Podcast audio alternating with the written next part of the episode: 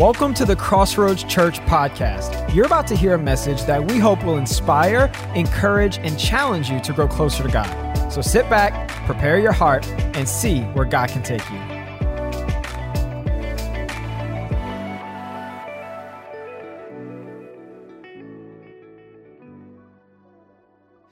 We're continuing our message series today that we kicked off last week called The Devils in the Details. Before I jump into this, would you guys like to hear a Boudreaux and Thibodeau joke?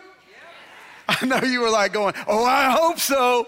Uh, so here's the deal there's this old uh, fella, this grandpa with his grandson. They were over in Breaux Bridge, over by the cemetery. They were picking up some pecans, lots of pecan trees there. They were picking up pecans. They were putting them into two piles. Uh, one pile, grandpa would take home, the other pile, the grandson would take home to the family. And as they're putting them in the piles, Grandpa's saying, one for you, one for me, one for you, one for me, one for you, one for me. Boudreaux happened to be passing by the cemetery about that time and heard a voice in the cemetery saying, one for you, one for me, one for you, one for me. And all of a sudden he thinks, oh no, God and the devil are divvying up souls in the cemetery. And so he runs to tell Thibodeau, gets near Thibodeau's house. Thibodeau's coming down the road on his horse. So they ride back together to the cemetery. Boudreaux said, You're not going to believe it. God and the devil are divvying up souls there in the cemetery. Thibodeau said, Come on. He said, You're going to see for yourself.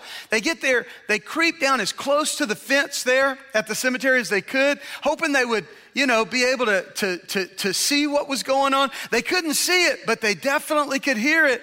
Thibodeau heard it for himself one for you, one for me, one for you, one for me. And Thibodeau looked at Boudreaux and said, Boudreaux, you're right. God and the devil are dividing up souls here in the cemetery. It was about that time the grandpa looked at the grandson and said, Oh, we're all done here. Let's just go over by the fence, pick up those last two nuts, and take those home with us. And man, I'm telling you, even though Thibodeau was on his horse, Boudreaux beat him home, y'all. He beat him to the house. We're uh, continuing this series today called The Devil's in the Details. Have you heard this cliche? Have you heard that? The Devil's in the Details? When someone says that, what they're really saying is they're saying sometimes the details of a thing are the most problematic. And that's certainly true as it relates to the devil. There's so much in Scripture that the Bible tells us about this archenemy of God, this one called Satan or the devil. And those details can be so problematic for us sometimes because the scripture tells us that we're destroyed for a lack of knowledge. If you don't know those details, if you're not aware of those details, then the enemy will be able to do exactly what Jesus warned us he's there to do, what the devil's there to do. And that is to steal from us, to kill and to destroy us. But God doesn't want that for any of us. And so there's so much in the Bible that gives us insight and understanding about this enemy that we face and how to overcome him. And we began to really kind of unpack that together last Sunday. And uh, today I want to just take that a little bit further. I want to take that just one step further. And I want us to just think for just a second about this word detail. Because although one use of the word does speak to kind of the specifics of a situation, there's other applications of this word. If you've served in the military or if you've ever been in law enforcement, you know that a detail is a specific assignment that key soldiers or, or key officers will be sent on that assignment or that detail to carry out a very specific task. And that's exactly what's happening so often with the powers of darkness, with these satanic powers at work within our fallen world today. And so I want to really focus on that with you. I've got more sermon than I have time, but I can talk fast if you can listen fast. So y'all hang with me. The first thing I want to point out is the fact that the devil is militant. He is very militant. And we need to understand that about him. 1 Timothy chapter 6 and verse 12, the Holy Spirit inspires the apostle Paul to write these words to every believer. The apostle Paul says, "Fight the good fight of faith." Have you figured out yet that faith is a fight, man? It's a battle. It's a war that we have to wage. We are in a battle. And God said we're to fight the good fight of faith. It's so important that we understand that and that we realize who this battle is with. So often we're so busy fighting each other. We're so busy kind of trying to carry out this warfare, if you will, kind of on human terms, when in fact our real enemy isn't human at all. And it's so important to understand that. So I want to return to Ephesians chapter 6 and verse 12, where the Bible warns us that we're not fighting against flesh and blood enemies, but against evil rulers and authorities of the unseen world, against mighty powers in this dark world, and against evil spirits in the heavenly places. What's, what's the Bible saying here? The, the battle is not with your brother in law, the battle's not with your boss, the battle is not with your neighbor, it's not with humans, it's not with flesh and blood. But in fact, what we need to do is we need to wage war with those unseen enemies, those powers of darkness, motivating your neighbor to do what he does, motivating maybe your boss to try to take advantage of you in some way. But so often we engage in this battle that is strictly fleshly and we just make matters worse. And the enemy laughs all the way to the bank, man. That's what he wanted. He's just wanting confusion to set in. But the minute you start turning your attention towards the real battle. When you start really leveling your warfare against these powers of darkness, come on, y'all, we can overcome our enemy. We can send that enemy running. We can know the victory that Christ won for us at the cross. Give him praise if you believe it today. The battle, however, must be carried out with the right weapons.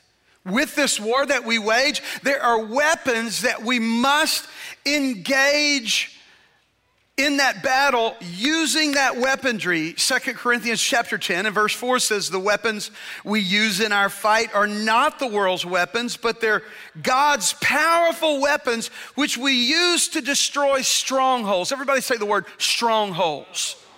See that's what these principalities and powers, these rulers of the darkness of this world. It's what they want to do. They want to create a stronghold over your life. They want to fortify their grip on your life, your family, your finances. Come on. They want to create this stronghold over you as a believer in Christ. But God said, we're going to use the weapons He's made available to us to destroy those strongholds. There's not a believer in this room, not a believer joining us online that has to stay under the stronghold that you're under currently. God wants to set the captive free today.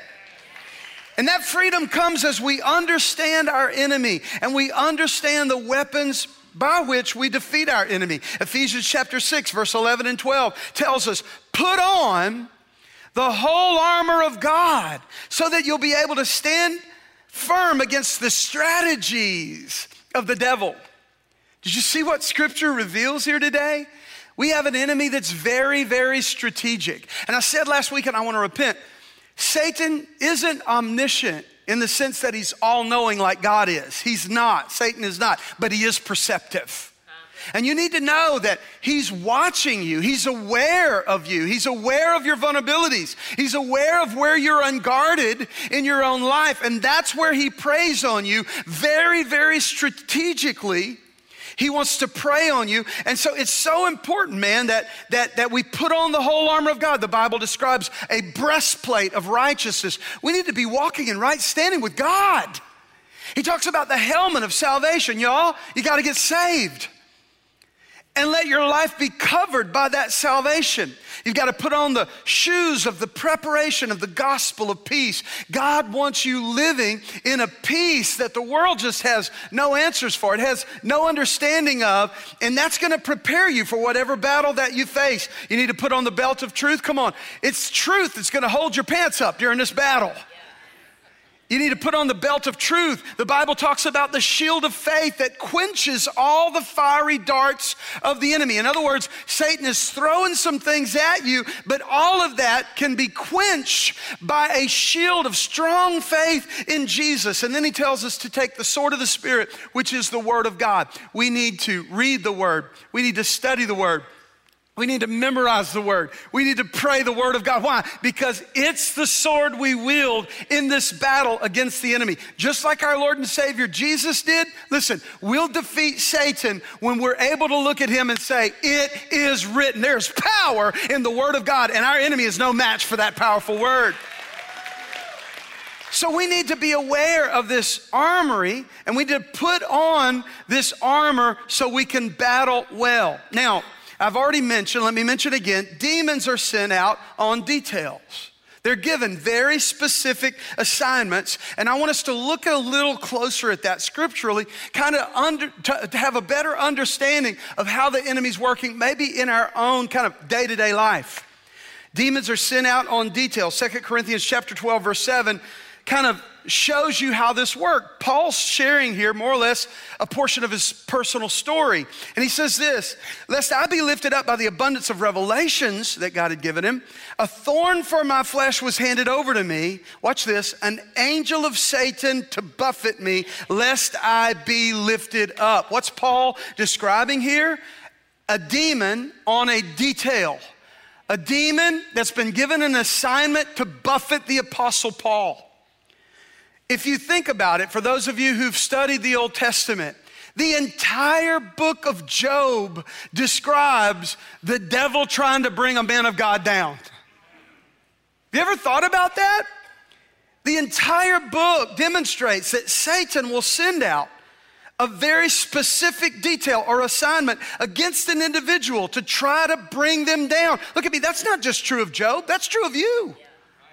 And then in Luke chapter 22, verse 31, Jesus is in a conversation with Simon Peter, and here's what he says He says, Simon, Simon, look, Satan asked to have you that he might sift you as wheat.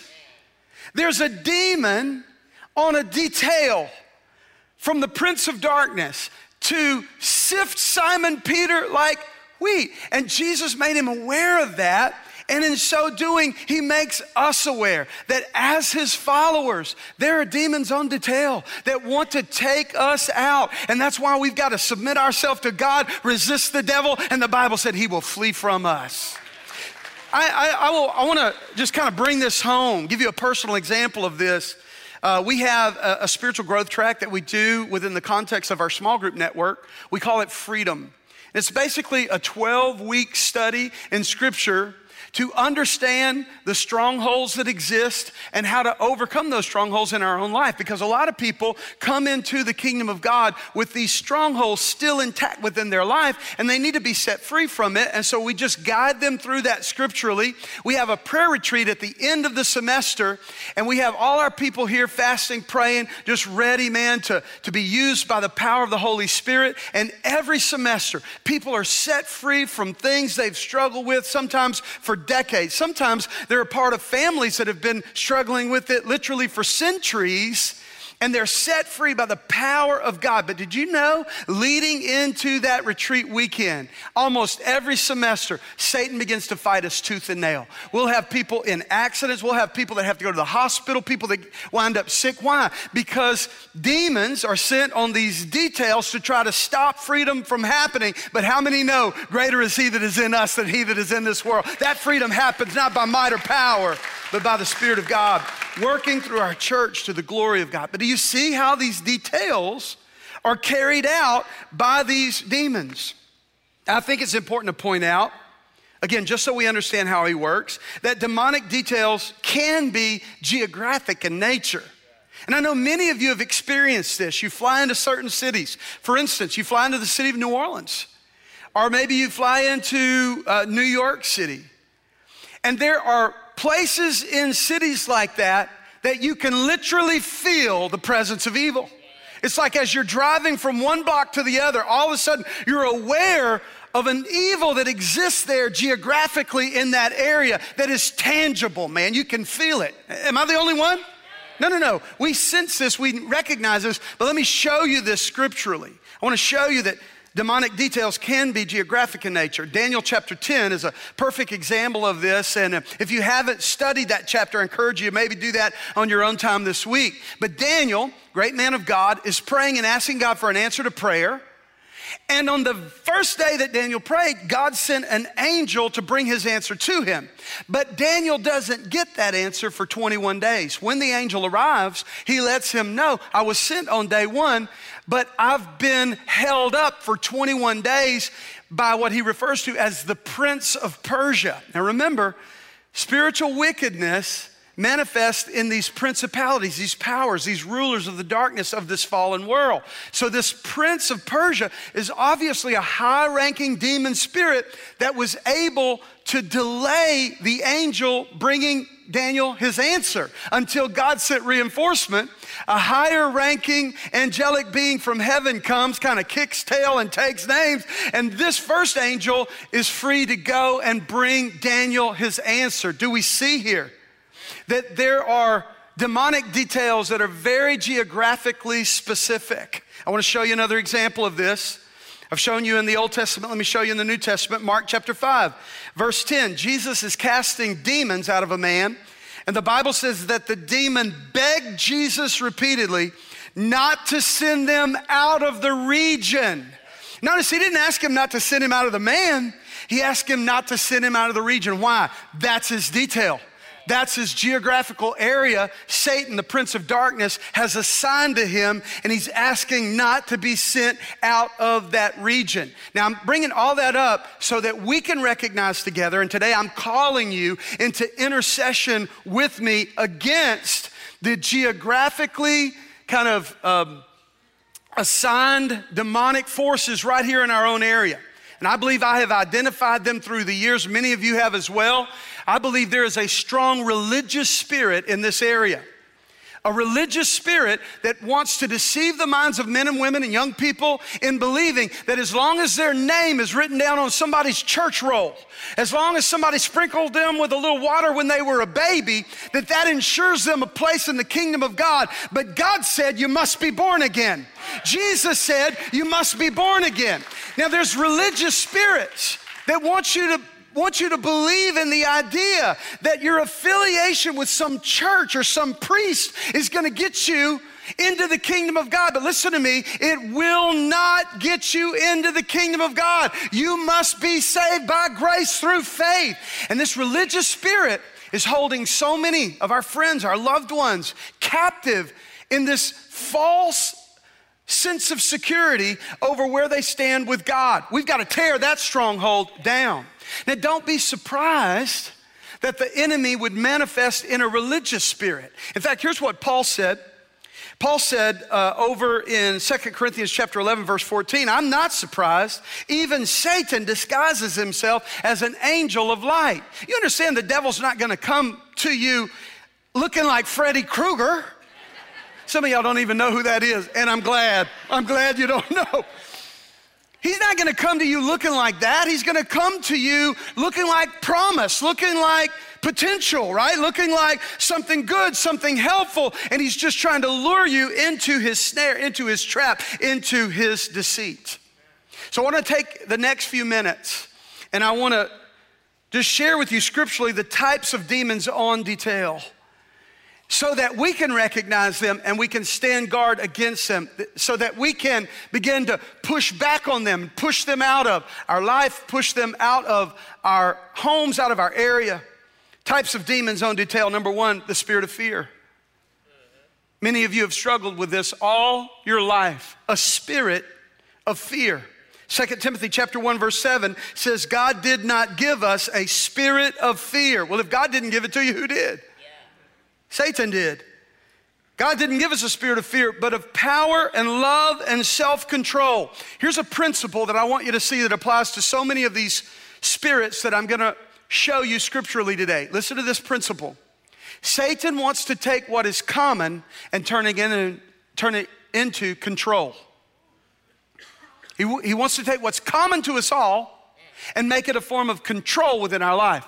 Fear is not an unhealthy thing when, it, when, it's, when it's in proper balance, listen, if I get too near the stage, something tells me don't take a step further, right? I don't want to fall off the stage. That's a healthy sense of fear. What Satan wants to do is take what is common and turn it into control, where all of a sudden I'm afraid of everything. I'm afraid of things that there's no rationale for, and that I stay in fear, and that that fear paralyzes me. You understand, don't you? There's a difference there between what's common to all of us and what is turned into control in some of us. It's a spirit of fear.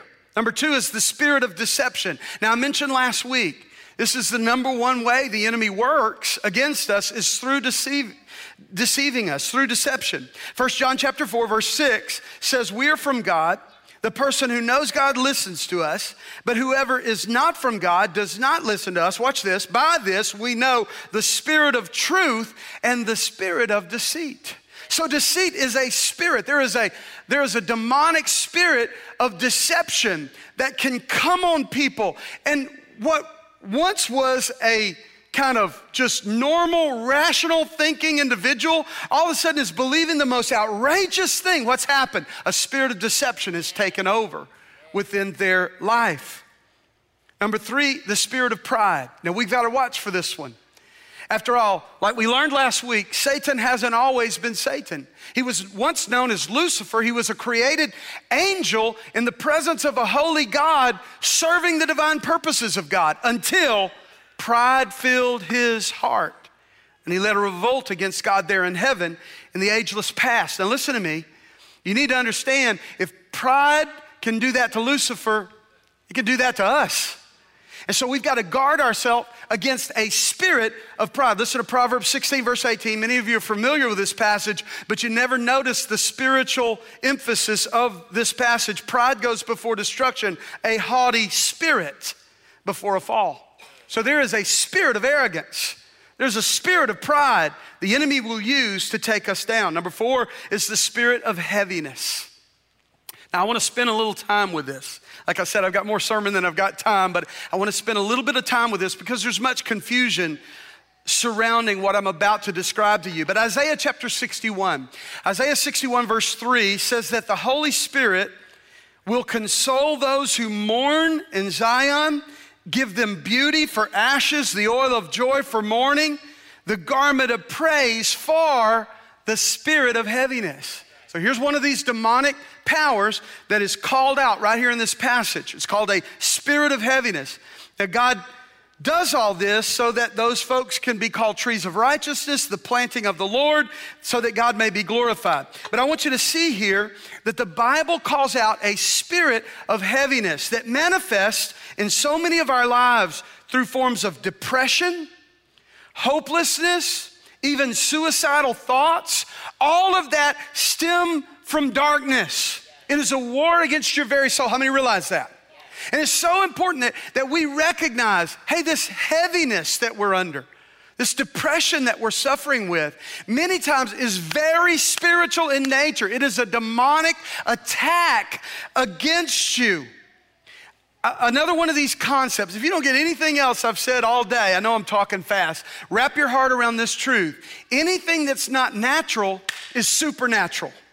We tend to have the mistaken idea that if something's not natural, well, that's just really unnatural. No, no, no, no, no, no. If it's not natural, it's supernatural. Your natural drive you were born with is to live, is to survive If you don't know how to swim, somebody throws you in a pool of water over your head, you're gonna fight to your dying breath to try to survive, right? That's what's natural. So if you find yourself in a place where you don't wanna live, but you wanna die, supernatural forces are at work within that. That is a demonic attack against you. Look at me, God wants to set you free. And God will set you free in the name of Jesus, even now. Even now, I speak freedom over your life, deliverance over your life in the mighty, mighty name of Jesus. And I feel like it's really important for me to point to something that many times we just, in spiritual circles like this, kind of skip over. And so many times people carry the weight of some of this that's so unnecessary. It's important to discern between satanic spiritual oppression and biological chemical deficiencies. Both are very real. Sometimes depression is nothing more than a spiritual attack against, you.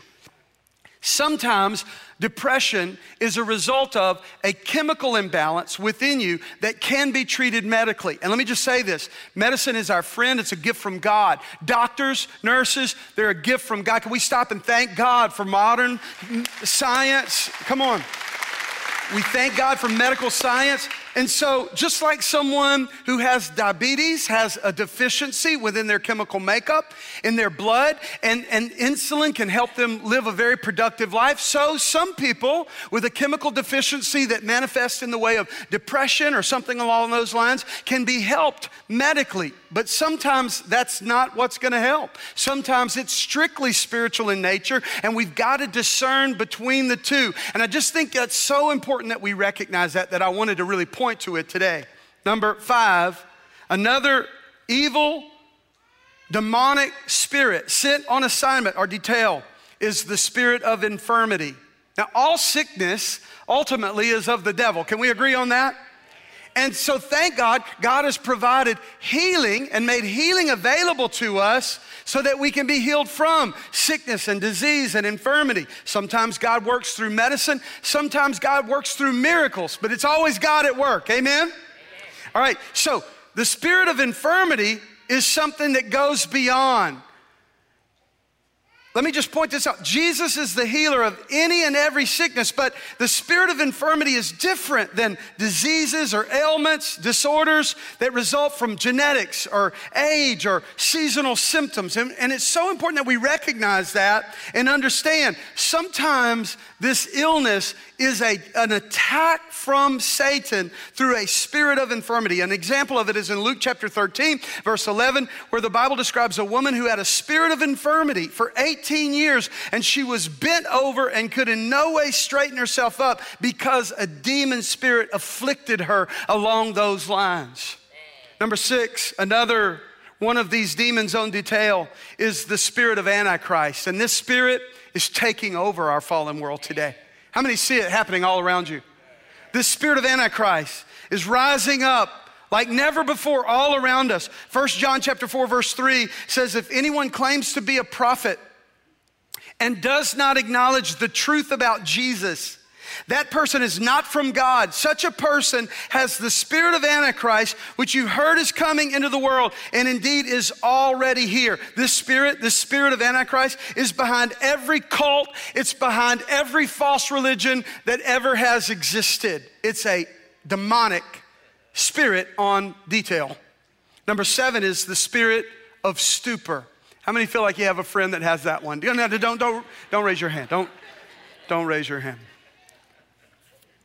Romans chapter 11 and verse 8 says that God has given some over to a spirit of stupor, eyes that they should not see, ears that they should not hear to this very day. It's also mentioned in scripture as a spirit of slumber or sleep. And it's speaking on spiritual terms. This spirit, I believe, is affecting much of Christendom today.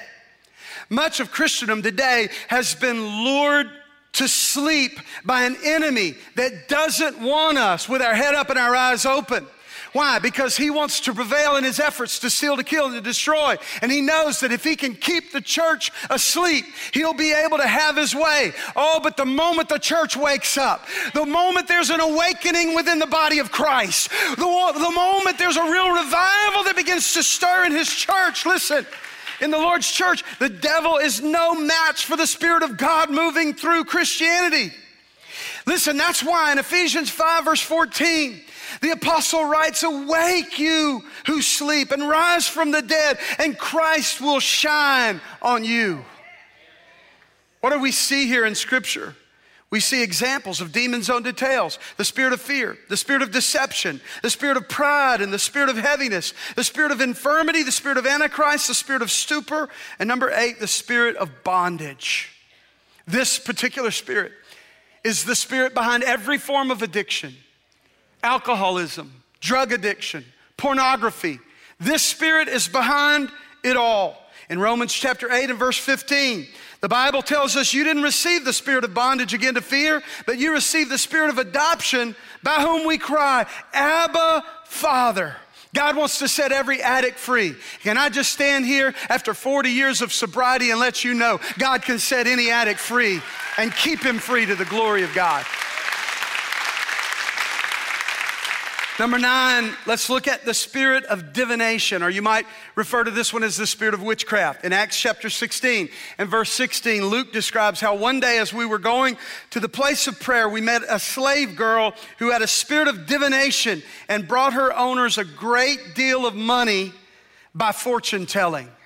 This spirit, this very real demon, on detail, is the spirit behind fortune telling it's the spirit behind astrology, witchcraft, traiteurs here in South Louisiana.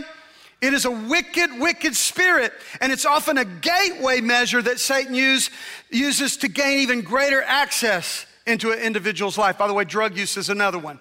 A, a, gateway measure to try to get more and more ground within your life and within your existence. Number 10, Another one that we see just taking over the world around us is the spirit of lust. This one's always been around. It's always been around, but it is working in unprecedented ways to deceive mankind today. Can I get a better amen? amen? Hosea chapter 4, verse 12, God says, My people consult their wooden idols and their divining rods, inform them, for a spirit of promiscuity leads them astray. They act promiscuously in disobedience to their God. The Bible points to a spirit of promiscuity or a spirit of lust. Just in the last couple of weeks, I don't know about you, but I've been absolutely appalled as I watched the response on the part of what was once a corporation dedicated to wholesome family entertainment, Walt Disney. I've watched when Florida put a law in place simply to protect children and said, listen, we're not going to let any form of sex education happen before third grade.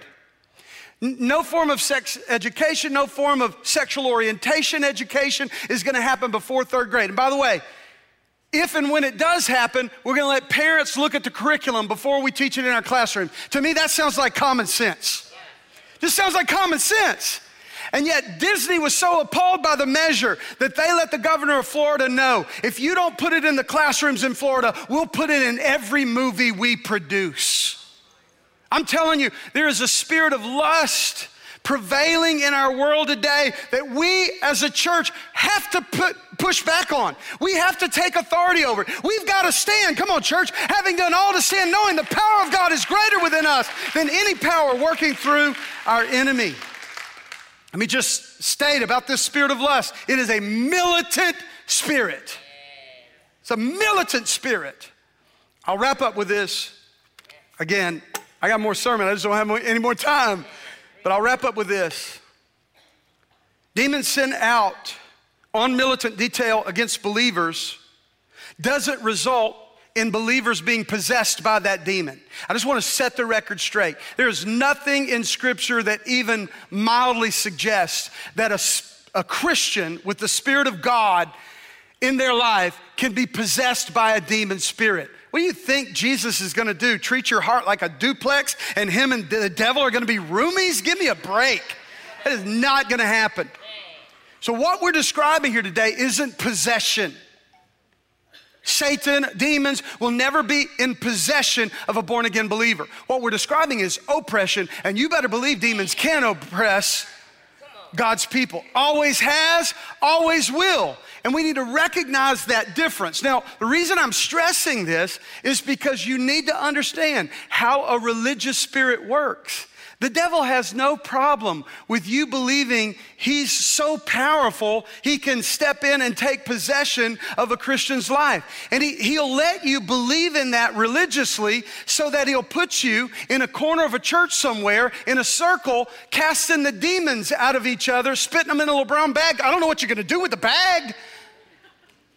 It's the most ridiculous thing, and yet you're praying right into the enemy's hands. That's right where he wants you. He wants to convince you. The churches that aren't teaching this, they just don't know. They don't have a spiritual, much spiritual insight as we do over here in the corner, casting demons out of each other. No, no, no, no. The devil wants you in a corner doing dumb stuff instead of out there in the world where you belong, kicking tail and taking names by the power of Almighty God. Listen to me. You want to cast the demon out?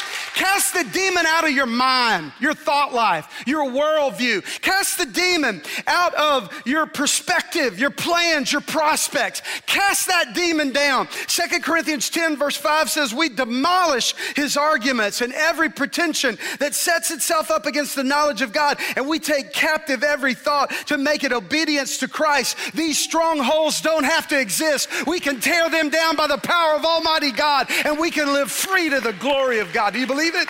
I believe it today. Believe it with all my heart. And I believe that's exactly what God wants for each and every one of us. Hey everyone, this is Pastor Jeff Abels, and I just wanted to take a minute to thank you for joining us on our podcast today. Maybe the Holy Spirit has been dealing with your heart as you've listened to this message, and you feel like you just need to get right with God. If you have no real assurance that you are right with God, if you cannot honestly say you've been living for God and you know that needs to change, I want to invite you to receive Jesus Christ as your personal Lord and Savior right now. You know, the Bible tells us that whoever calls on the name of the Lord will be saved. That means God loves you and God's ready to save you. He's just waiting on you to call on Him. Why don't you call on Him right now by praying a very simple prayer with me? I want you to repeat the words of this prayer after me. Let those words come right from your heart. Let's pray. Dear God, I come to you right now in the name of Jesus. I know that I'm a sinner. I know my sin separates me from God. And I don't want that. I believe in Jesus. I believe He died for me I believe he rose again. Through faith in Jesus, I believe my life can change. So I ask you, Jesus, come into my heart, forgive all my sin, and change my life. Be Lord of my life. From this day forward, I don't live for me anymore or this world God, I want to live for you. Help me to do that. And I thank you right now, even as I pray, according to your promise, my sin is all forgiven. I'm now right with God. I am saved. Thank you, God, for saving me. In Jesus' name, amen. Well, if you just prayed that prayer with me, we would really love to know about it. We'd love to give you some next steps to get you started on your brand new journey of faith. What I'd love for you to do is just text the word saved, S A V E D, to 337 222 3210. And someone will connect with you to provide you with some resources that I think will help you greatly. Again, just text the word saved, S A V E D, to 337 222 3210. Thanks again for joining us on the podcast today, and God richly bless you, is our prayer for you.